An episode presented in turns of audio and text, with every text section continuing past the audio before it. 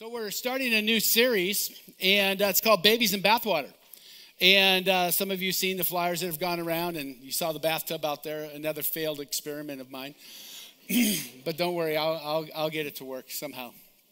But uh, babies in bathwater, it comes from the, oh, the, the idiom from, gosh, the 1500s, uh, when they used to give baths to people uh, and water was uh, scarce um, or hard to get uh, in the sense of, you know, it took a lot of work to get it uh, to the bathtub because they didn't have plumbing. And so they would bring the water and they'd heat it all up, put it in the bathtub, and they would start with the dad. He'd get, he'd get clean first, and he's usually the dirtiest because he's out working in the fields or working with his hands or something along those lines, and then worked all the way down to the youngest member of the family. By the time you got down to the baby, they all used the same bath water, and it was pretty dark and dirty. And so they always er- encourage people to be careful when they throw out the bathwater that there's not a baby inside. Okay? So don't throw the baby out with the bathwater. You know, there's a, uh, there was a phrase that describes this whole pro- process, and it goes like this To discard something valuable or important while disposing of something considered worthless especially an outdated idea or form of behavior. Do you hear that? To discard something of value or of importance while disposing of something considered worthless, especially an outdated idea or form of behavior. Let's pray. Father, we thank you for your spirit that guides us through different cultural shifts and changes, uh, including in the church. Excuse me. Lord, we, we pray, God, that you would open our ears so that we could hear what the Spirit of the Lord is saying to us as a church and us as individuals. In Jesus' name.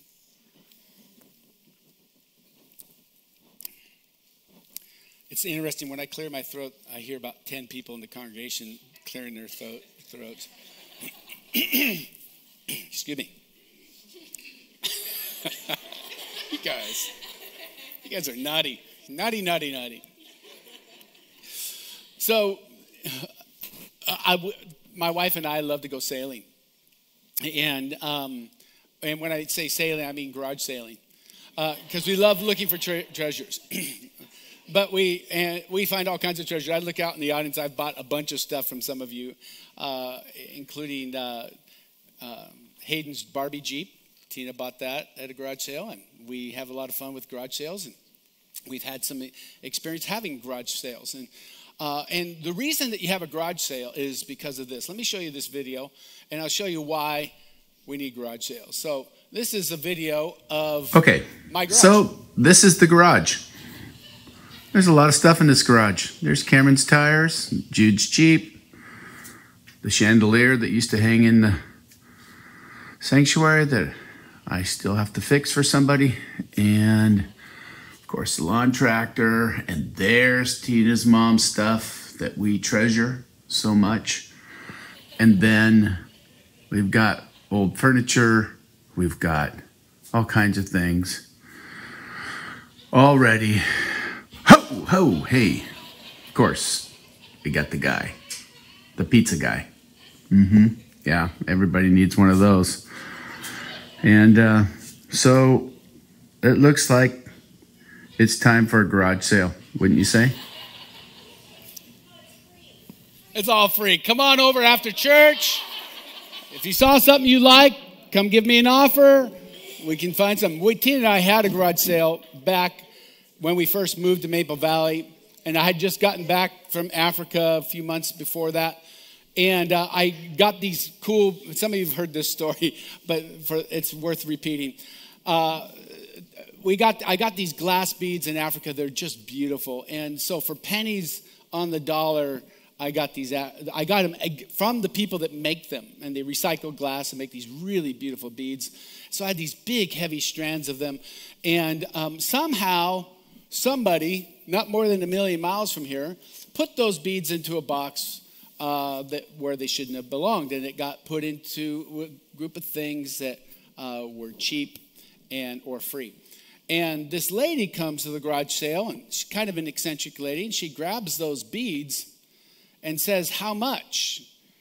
And Tina says, $2. Oh, was it? Okay, somebody else says $2. Don't correct me when I'm talking, woman.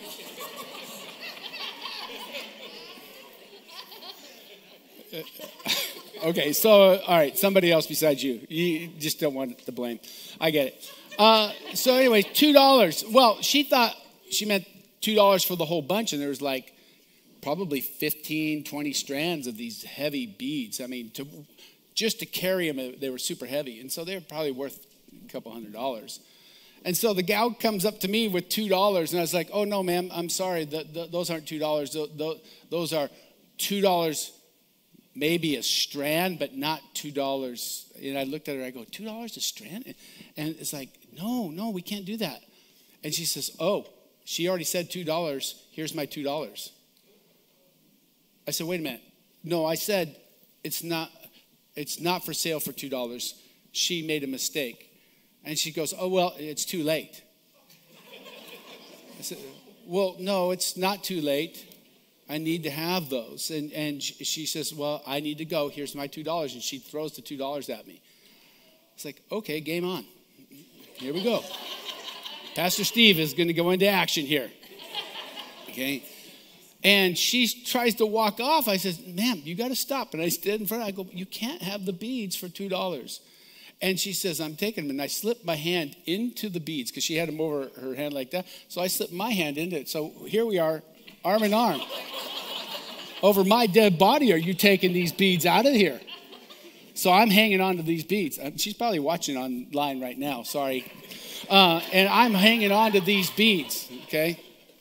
I'm not to let go. So my wife calls the police. And the police, I have to hang on to these. I'm hanging on. I'm not letting go now. I've, we got people gathering around. It was one of those big, huge garage sales where people from all over the world are there, you know? And so there's people coming. Our kids are selling hot dogs, and I'm like hanging on to these beats for dear life. And the cops are there. Everybody on the street knows I'm a pastor, so everybody comes walking out to look to see what is Pastor Steve doing, okay? So I'm hanging on to these beads. I'm not going to let go of these beads. And finally, the policeman comes and he gets my beads back for me. I give her her $2 back, and she goes on about her business. But what happened was, those beads, for me, were super valuable. And I, there was no way that I wanted to throw those out. I wanted to get them to somebody that recognized the value of those. And so uh, in our desire to get rid of stuff, we actually got some stuff thrown into the free box or to the cheap box that shouldn't have got there. We're at a stage in our world right now where we are evaluating how is the church going to respond to today's culture. I mean, we've been re- reevaluating this for decades now because culture is changing faster and faster. Now, especially that we're in the information age, uh, we are moving faster and faster. So, over the next few weeks, I want to look at the history of the church. I want to look at it. I want to take a look at the good, the bad, the ugly. And um, as we explore this, I think this is going to be a healthy critique of the church, which means you, because the church is made up of people. And people are the ones that determine the direction of the church. Okay, now, of course, Jesus is the head of the church, and, we are ultimately following Jesus, but we are the representation of Jesus on the planet. Sometimes we miss the mark on that. We miss the mark as individuals, we also miss the mark as the church. So, as we do this exploration over the next few weeks, I want to take a look at the history of the church, some of the great things that the church has brought to civilization, like the, the idea of hospitals came out of the church. Okay, some of the best art has come out of the church. The best music has come out of the church. So the church has done some uh, amazing things. And I, I, as a pastor for 36 years or plus, um, I have seen some good things happen because of church. Oh man, I've seen lives tra- changed, tra- my own. Nobody can tell me that the church has no value. If you're watching from home, you just happen to stumble on this program or this, this live stream, um, and maybe you, you, don't, you don't like church or you just don't like the people or the gathering or whatever the case may be, I encourage you to rethink that. And maybe this entire series will help all of us not only re look at the church and see its value, but also critique it in a way that positions us to move it forward. I believe that every single generation is responsible for moving the church forward.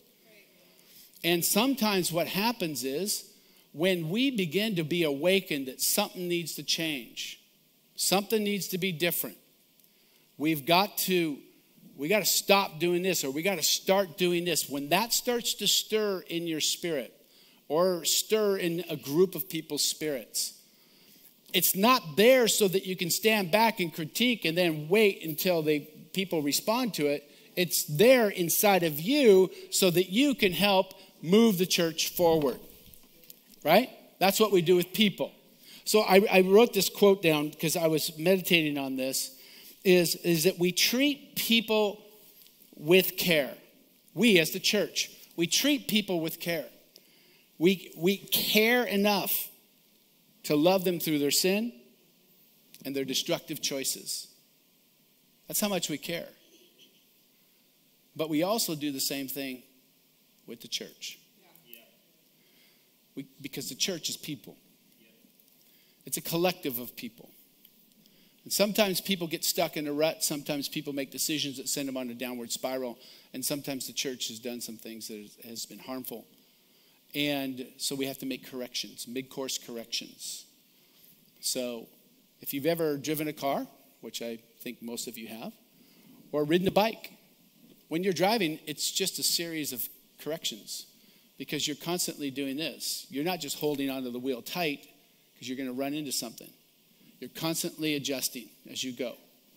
This is what the church does. The church constantly is adjusting. The church is made up of people, it's not made up of Jesus only. Jesus is who we worship. We don't worship the church, we don't worship people. Okay? And people are fallible. And as long as people are in, in the church, it's going to be a mess. It's always going to need some mid course corrections, right? Okay? So, some of you that are looking for the perfect church, you know, it's not, you're not going to find it because the minute you show up there, it's no longer perfect. Okay? So, so while we go through this, I want to pull out the good, the bad, the ugly, and, and I, I start with my own experiences, and I want to share them with you as we go through this series, and, and I think we're going to have some fun with it. You know, the transformation of lives is the thing that means the most to me. Um, I've seen so many people come off of drugs, stop suicidal thoughts, crawl out of depression. Uh, we see people getting set free. Taylor tells a story of, of the, the gal that got set free after 62 years, many of which she was a Christian. And yet, she got set free because one day she came to church. She heard a message that got her into a class that set her free. The power of the church is that it facilitates experiences that transforms lives. Tina and I, our lives were transformed. Some of you know my story. I grew up in a home where there was a lot of dysfunction, and I was on a very destructive path. And then when I met Jesus, everything shifted and changed. Not overnight, but it began a trajectory of change for me to this day. So that when I see my high school friends and they remember me with the guy with the afro holding all the, the parties um, and doing all the kinds of things that you do back in those days, that I did back in those days. They look at me and they see what I'm doing today and they go, man, this doesn't even seem like the same guy. This is not the same guy. Transformed. Transformed. How did I get transformed? I immersed myself in the church, which means that I immersed myself in Jesus. And the church showed me how to do that, how to walk that out. The scripture tells us, Paul tells us, that we are to work out our salvation. We're to work it out. What better way to work it out than in the church? Where we can be mentored and encouraged and we can worship together. I mean, we were talking about this with the worship team a few Sundays ago at our 11 o'clock service. We had a breakthrough on the, uh, in worship that was just unbelievable.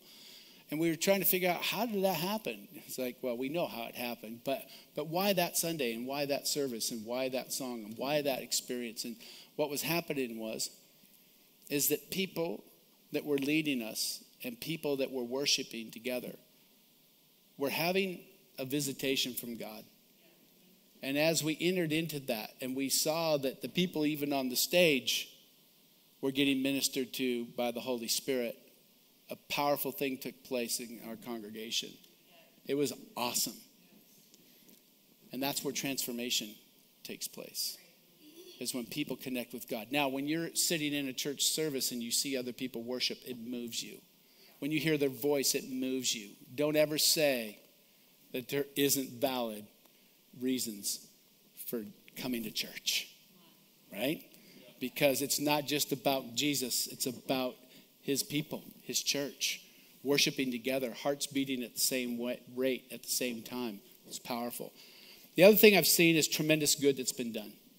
I look, I look back at when we first started this church and the experiences that we had when 9 11 happened and we took over 350 people from different churches in this local area over to New York to help do recovery work and to feed firefighters and rescue workers, recovery workers. I saw that good because every, every organization down there was sponsored by the church. It was amazing. The only one that wasn't was the Red Cross, and most of those people that we met were all Christians. It's powerful. The church has been there. You know, I, I think about Vine Maple Place and how it got started. A group of churches praying together. Now lives are being transformed. When we went down to Katrina with teams of people, the, the food uh, that was being served to rescue workers and firefighters and all them, recovery people. The health department came by to inspect all of our kitchens that, that were down there. And they said to the gal that was running our, um, our kitchen, they said, Did you know that 87% of all of the food and recovery support services that are happening down here is coming from the churches? 87%. Who needs the church? We do. I think of the black holes I've seen people come in and the hope that they've gotten. When I think of the church, I think of, of the love and the forgiveness uh, that people have experienced. I've seen people forgive people uh, in a very unreasonable way. In other words, the person they're forgiven never should have been forgiven by the world standards, but by the Holy Spirit's standards, they've submitted and beautiful things took place. But I've seen some bad things that have happened. Over the 36 years, I've seen some bad stuff. Like some of the stuff that I've seen, some of the legalism I've seen, the judgment, the Bible shaming, the exclusion of people. We're supposed to be a place where Sinners can come and meet Jesus, and yet we regulate sometimes. And when I say we, I'm not just I'm not talking about our church specifically. I'm talking about the Big C church, the church in general, the Christian church, the Catholics, the Methodists, the Protestants, the Pentecostals, the Charismatics, the, the Lutherans, right? All of the Big C church. The ones that say they believe in Jesus and believe that he died and rose again. That church Sometimes that legalism that comes in or that Bible shaming, you got to get it right or else. That filtering of people out of church instead of trying to find a place for them. We have a phrase that we use around here is we make room for people. We're making we're looking for ways to make room, not looking for ways to exclude. So we're searching scriptures to find ways to include people. We're not look, searching scriptures to find ways to exclude people. There's a big difference. I've seen some bad stuff that's happened with that. And um, I've seen some ugly things. Some of the some of the things I saw one church that turned into a cult that I know of. We had in a cul-de-sac of eight homes, we had four families that were divorced because of the cultic practices that were going on there. It was devastating. And that was just four out of the hundreds, if not thousands, of families that were decimated because of the practices that went on there. It's horrible. It's ugly. The sex scandals. We see it in the Catholic Church, but it's there in the Protestant Church as well. Catholic Church gets lumped into one big group, but you can't lump the Protestants into one big group because they got all these denominations. Church is interesting. Christian church has got 27,000 different sects of Christianity. And so we see these scandals coming up in those 27,000. This is a critique. Something's wrong here. Something needs to be fixed. Over the years, we've seen segregation in church, segregation of races, segregations between black and white, segregation between men and women, segregation between rich and poor, segregation between old and young. We've seen it happen. It's ugly. The, you go way back, you go back to the Crusades and some of the things that were done there, just wicked. People like to bring up those things to to totally destroy the credibility of the church. It is part of our past and in some cases part of our current reality, but we're not going to throw the baby out with the bathwater. We're not going to throw the church out with the critique. I think it's very healthy for us to examine. If you look at the history of the church, the thing that moves the church forward is heresy. Did you know that? Heresy, scandals, bad stuff. What does it do? It causes people to wake up, causes people to study, and causes people to read the scriptures. It causes people to look a little deeper instead of just being like, you know, just a lapdog, just, just kind of, oh, where are we going to go next? You know, it's like, no, no, you need to think about this. And so when you hear heretical things, oftentimes what, do you know what heresy is? Because they call Jesus a heretic. What is heresy? It's when somebody steps outside the limits of orthodoxy. Jesus kind of took a giant step outside. He kept one foot in, right? But he stepped outside of it and showed people how to look at it from a different angle. And so heresy kind of pulls people outside of the orthodoxy long enough to critique and to come up and to expand. And in some cases, you have to expand your orthodoxy, and sometimes you have to shrink it down a little bit. But heresy or scandal or problems, that's not going to hurt the church in the long run. It's going to make the church better. Why? Because we're going to make it better. Why? Because we're going to follow what the scripture says. God will make all things work together for good for those who are, are called of God according to his purposes. And so that's what we are. We are the church. And so this critique is uncomfortable. Some of you are uncomfortable right now that I'm even talking this long about the bad and the ugly. It's going to get more, I'm going to do more of it in the weeks to come. Because we need to critique ourselves. If you don't critique yourself, somebody else will critique for you. If the church doesn't critique itself, the world will critique for us. And so we got to be one step ahead of the folks because we need to ex- expand. So, talking about, um, well, let's go to Matthew chapter 16. And uh, this is, we read the scripture a few weeks ago, but I'm going to read it again because it's a very powerful understanding of the birth of the church. And um, starting with verse 13 in Matthew chapter 16, when Jesus came to the region of uh, Caesarea Philippi, he asked his disciple, Who do people say the Son of Man is? Well, they replied, Some say John the Baptist, some say Elijah, and others say Jeremiah or one of the other prophets. Then he asked them, But who do you say I am? And Simon Peter answered, You're the Messiah. You're the Son of the living God. And Jesus replied, You're blessed, Simon, son of John, because my Father in heaven has revealed this to you. You did not learn this from any human being. So, in other words, what he's saying is, you didn't learn from a human. Nobody taught you this in school. Nobody, you didn't read this in the newspaper.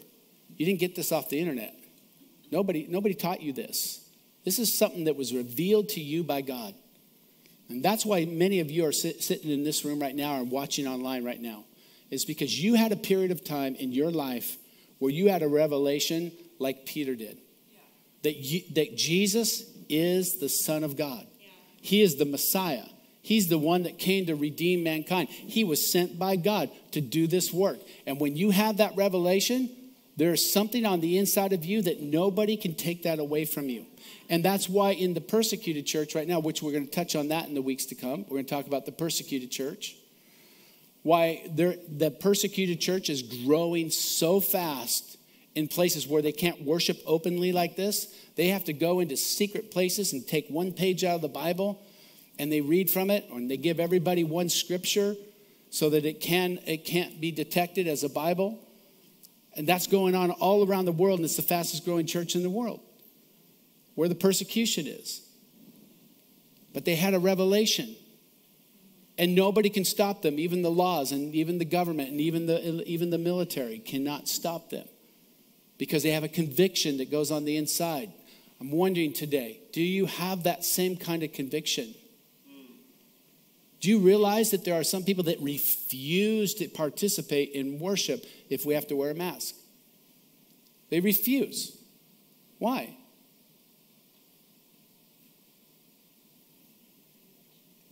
I don't know why. You should ask them. Why, why does that have to limit you? If there's people that are worshiping God in the persecuted church in a basement where they can't lift their voice, and they still worship. They still worship. Then it goes on to say this You didn't learn this from any human being. Now I say to you, are Peter, which means rock. And upon this rock, in other words, this type of revelation, this kind of statement, this kind of conviction, I will build my church.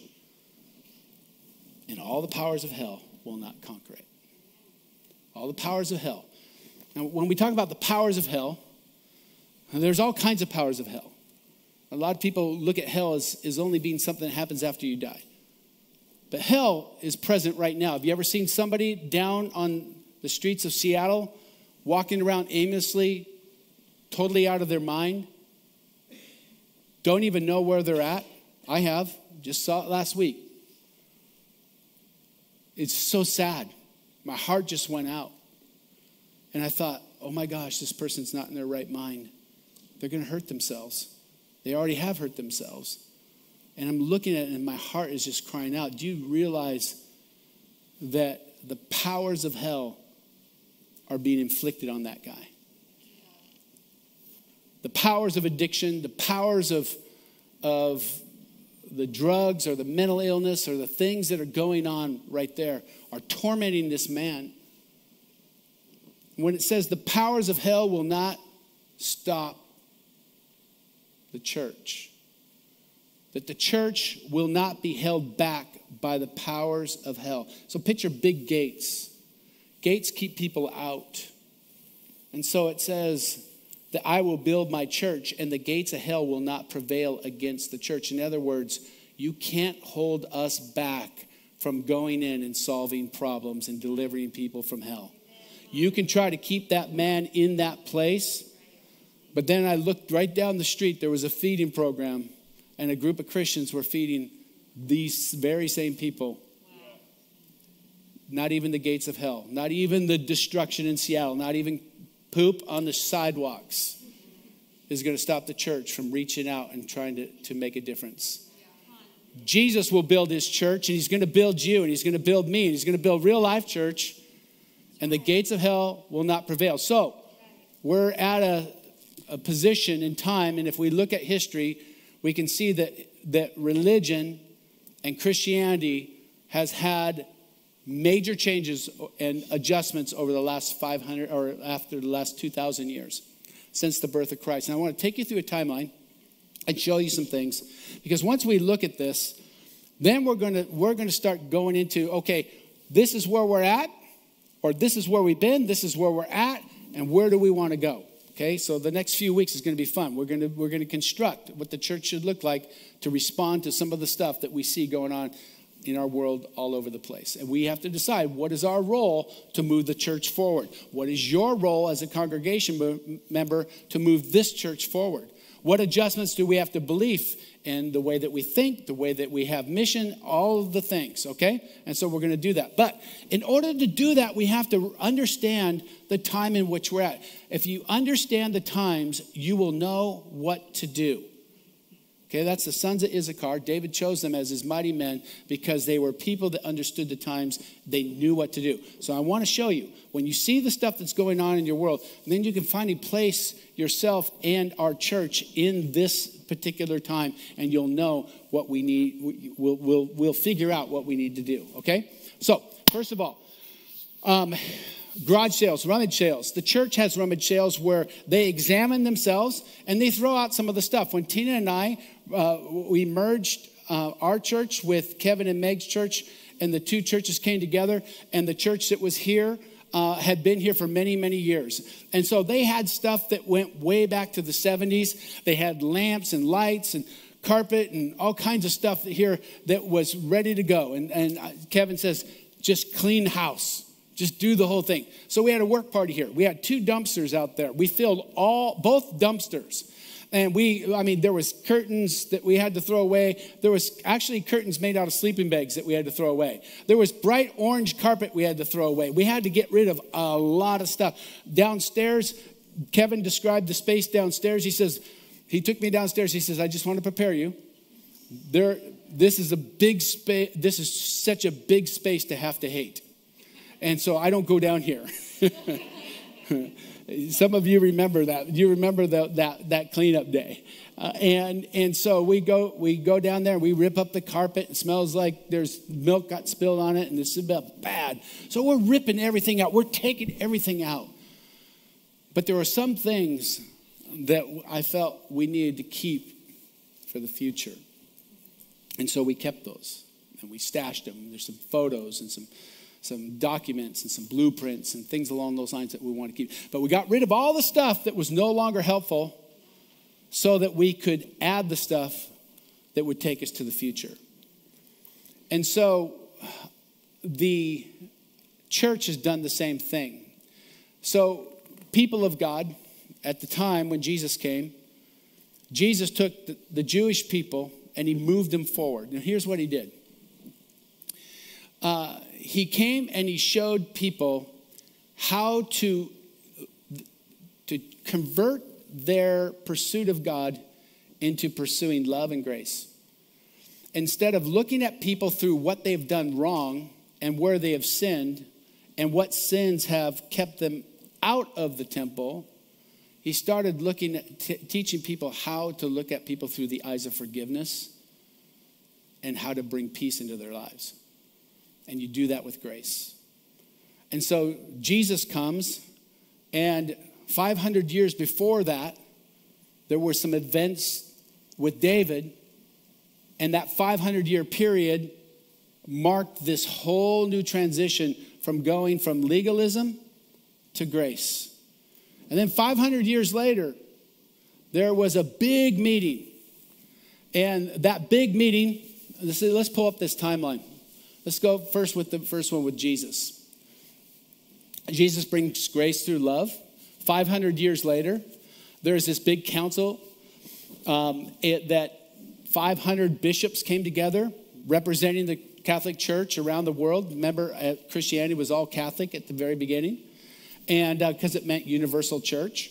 And uh, the Council of Chalcedon, 500 people showed up, and they're debating whether or not Jesus was God or man.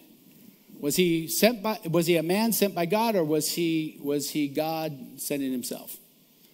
Okay, they had this big debate: Is is Jesus divine? Is he part of the Godhead? Is he actually divine?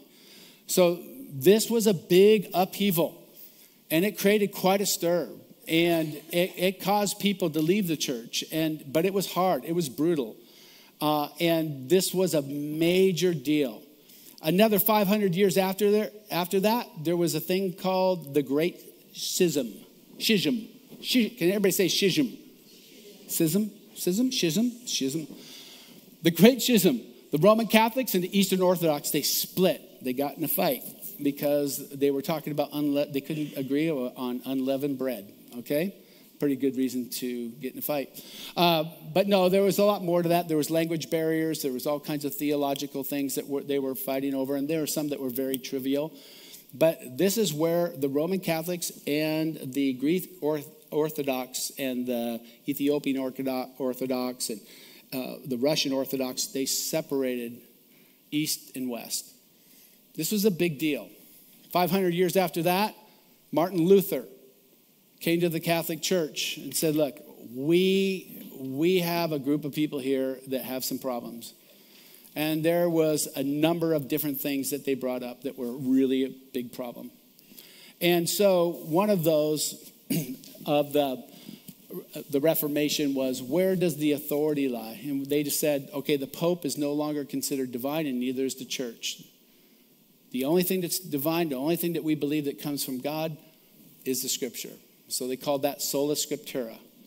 So the people of those days were moving the church forward. And they're saying, no, we got to step outside of this, this power thing. We got to adjust this. So they went with this thing called sola scriptura. So now the scripture, up until this day, 500 years later, the scripture now is our authority. Okay, not the Pope, not Pastor Steve, not the church, the scripture and scripture only. Now, here's the problem 500 years later, we come to today. And now we're in the information age where people can get information that they can't get, they couldn't get 100 years ago. They have access to Google. They have access to documents. They have access to encyclopedias. They have access to world history. They can, they can access things that when I first started being a pastor, if you wanted to know something about the things of God, you had to go to a pastor or you had to go to seminary or you had to go to a library and check, look at some books. You had to pull stuff out. You had to do research. But right now, all you have to do is say, Google, give me the Greek lexicon for the word Hades. And you can get it right there. You can look it up. You don't have to go see Pastor Steve and ask him any questions on those things. You can find it out yourself. Well, that creates quite a stir. Now people are kind of independently, and now they're getting to the place where now they're seeing this, and so this is our only authority, but people can't agree on what this says. They can't agree on what this says.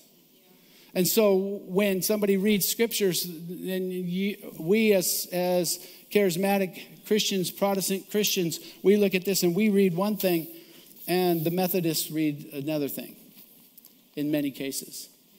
And so now people are even challenging that authority. They're challenging the scripture. And somebody says, Well, the Bible says that I believe it, and that sells it. I said, Okay, great. All the women can't talk in church then.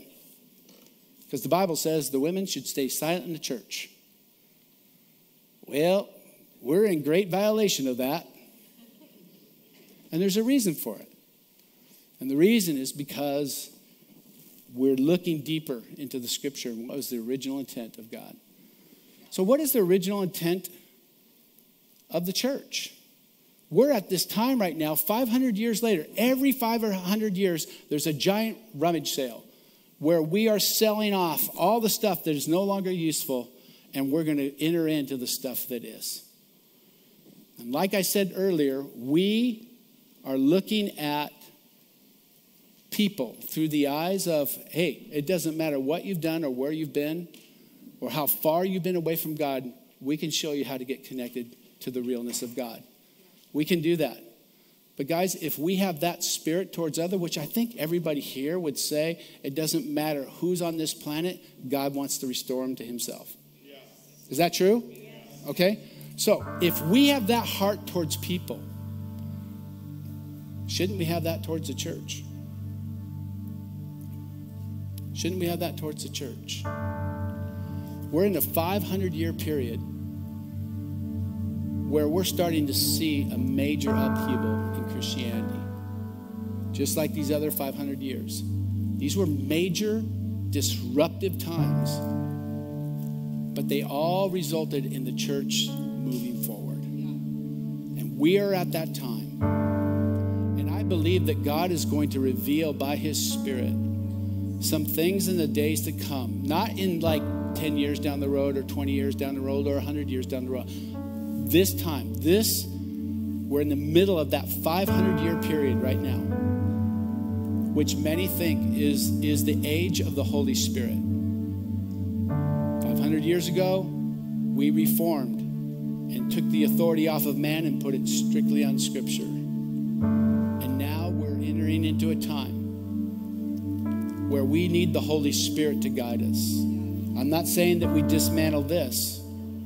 But I'm saying that the Holy Spirit is going to have to show us how to read this. And what I mean by that, we have to read it so that we look through the eyes of Jesus and not through the eyes of legalism and not through the eyes of condemning a person, but through the eyes of saying every person needs to be connected to the realness of God. That's why we're here. So, in the weeks and months to come, we're going to look some more at some historical stuff. We're going to take a look at some of the stuff that didn't work. And we're going to talk about what needs to be happening in the, if we're going to follow the original intent of Jesus for his church.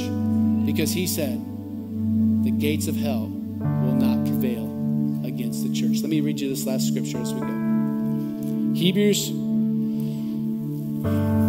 chapter 10. My, one of my favorite verses. This is Paul talking to the Hebrews church. These are people that were uh, being literally murdered and persecuted for gathering together. And so they were running for their lives because they didn't want their families to suffer by losing their, their fathers.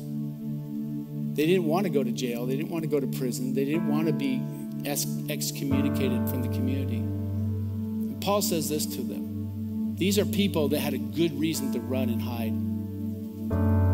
He says, let us think of ways to motivate one another to acts of love and good works. Let that sink for a second. Let us think of ways to motivate one another to acts of love and good works. And let us not neglect meeting together as some people do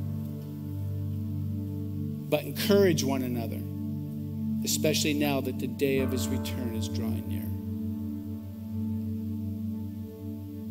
Let us think about how we can, one translation says, provoke one another to love and to good works. Let's not quit meeting together because something happens when Christians meet together. Even during times of persecution, Paul is saying, guys, you got to meet. I know it's tough. I know it's risky, but you got to meet together. And you got to encourage one another. You got to provoke one another to love and to good works. This is who we are. This is what we do. Church, this is not the time for us to shrink back. This is the time for us to lean in and to engage ourselves and provoke one another to love and to good works.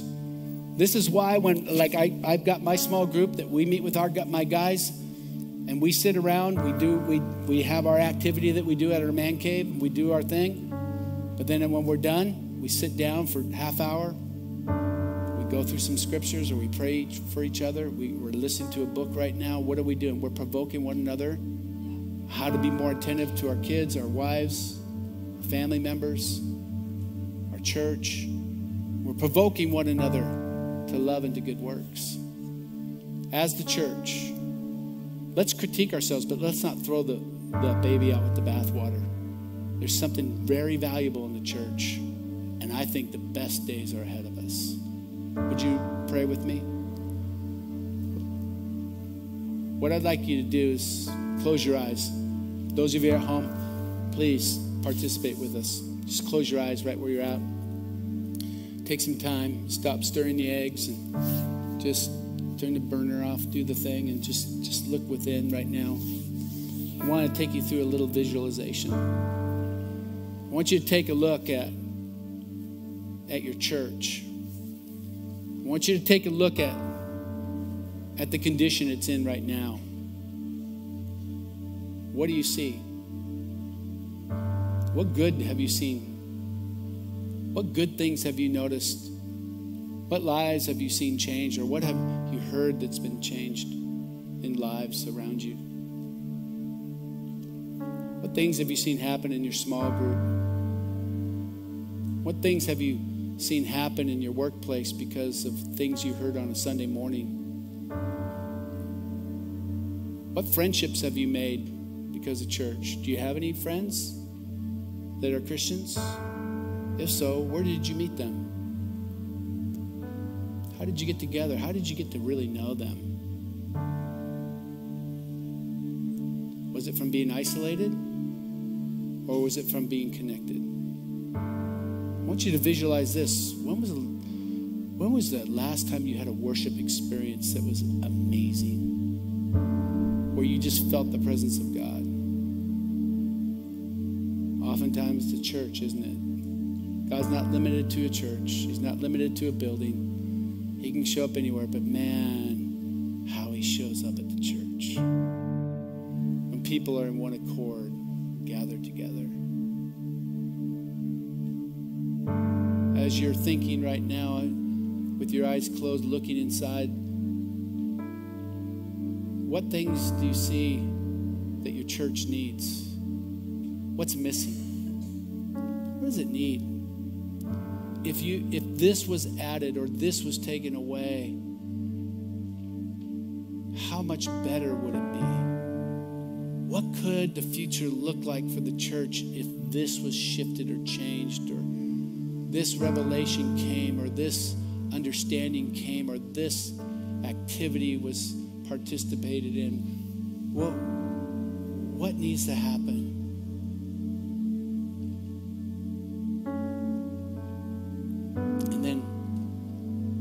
Within and ask yourself, what's my role? Is my role to help make that happen? Is it my role to pray? Is it my role to encourage? Is it my role to notice and to stir somebody else in this area as well?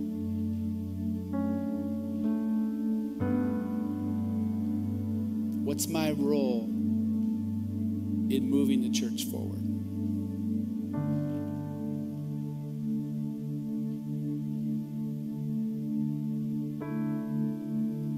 Holy Spirit, fill every person in this room. Fill every person in this room. Fill every person in this room with vision. Fill every person watching online right now with the vision for the church. Not for what it has been, not for what it is today, but for what it can be in the future. God, give us vision. Give us hope. Give us creativity. Open up our ears and our eyes so that we can have revelation just like Simon Peter did when he said, You are the Messiah. And Jesus said, I'm going to build on that, Peter. I'm building on that revelation. Lord, give people that kind of revelation. In Jesus' name. In Jesus' name.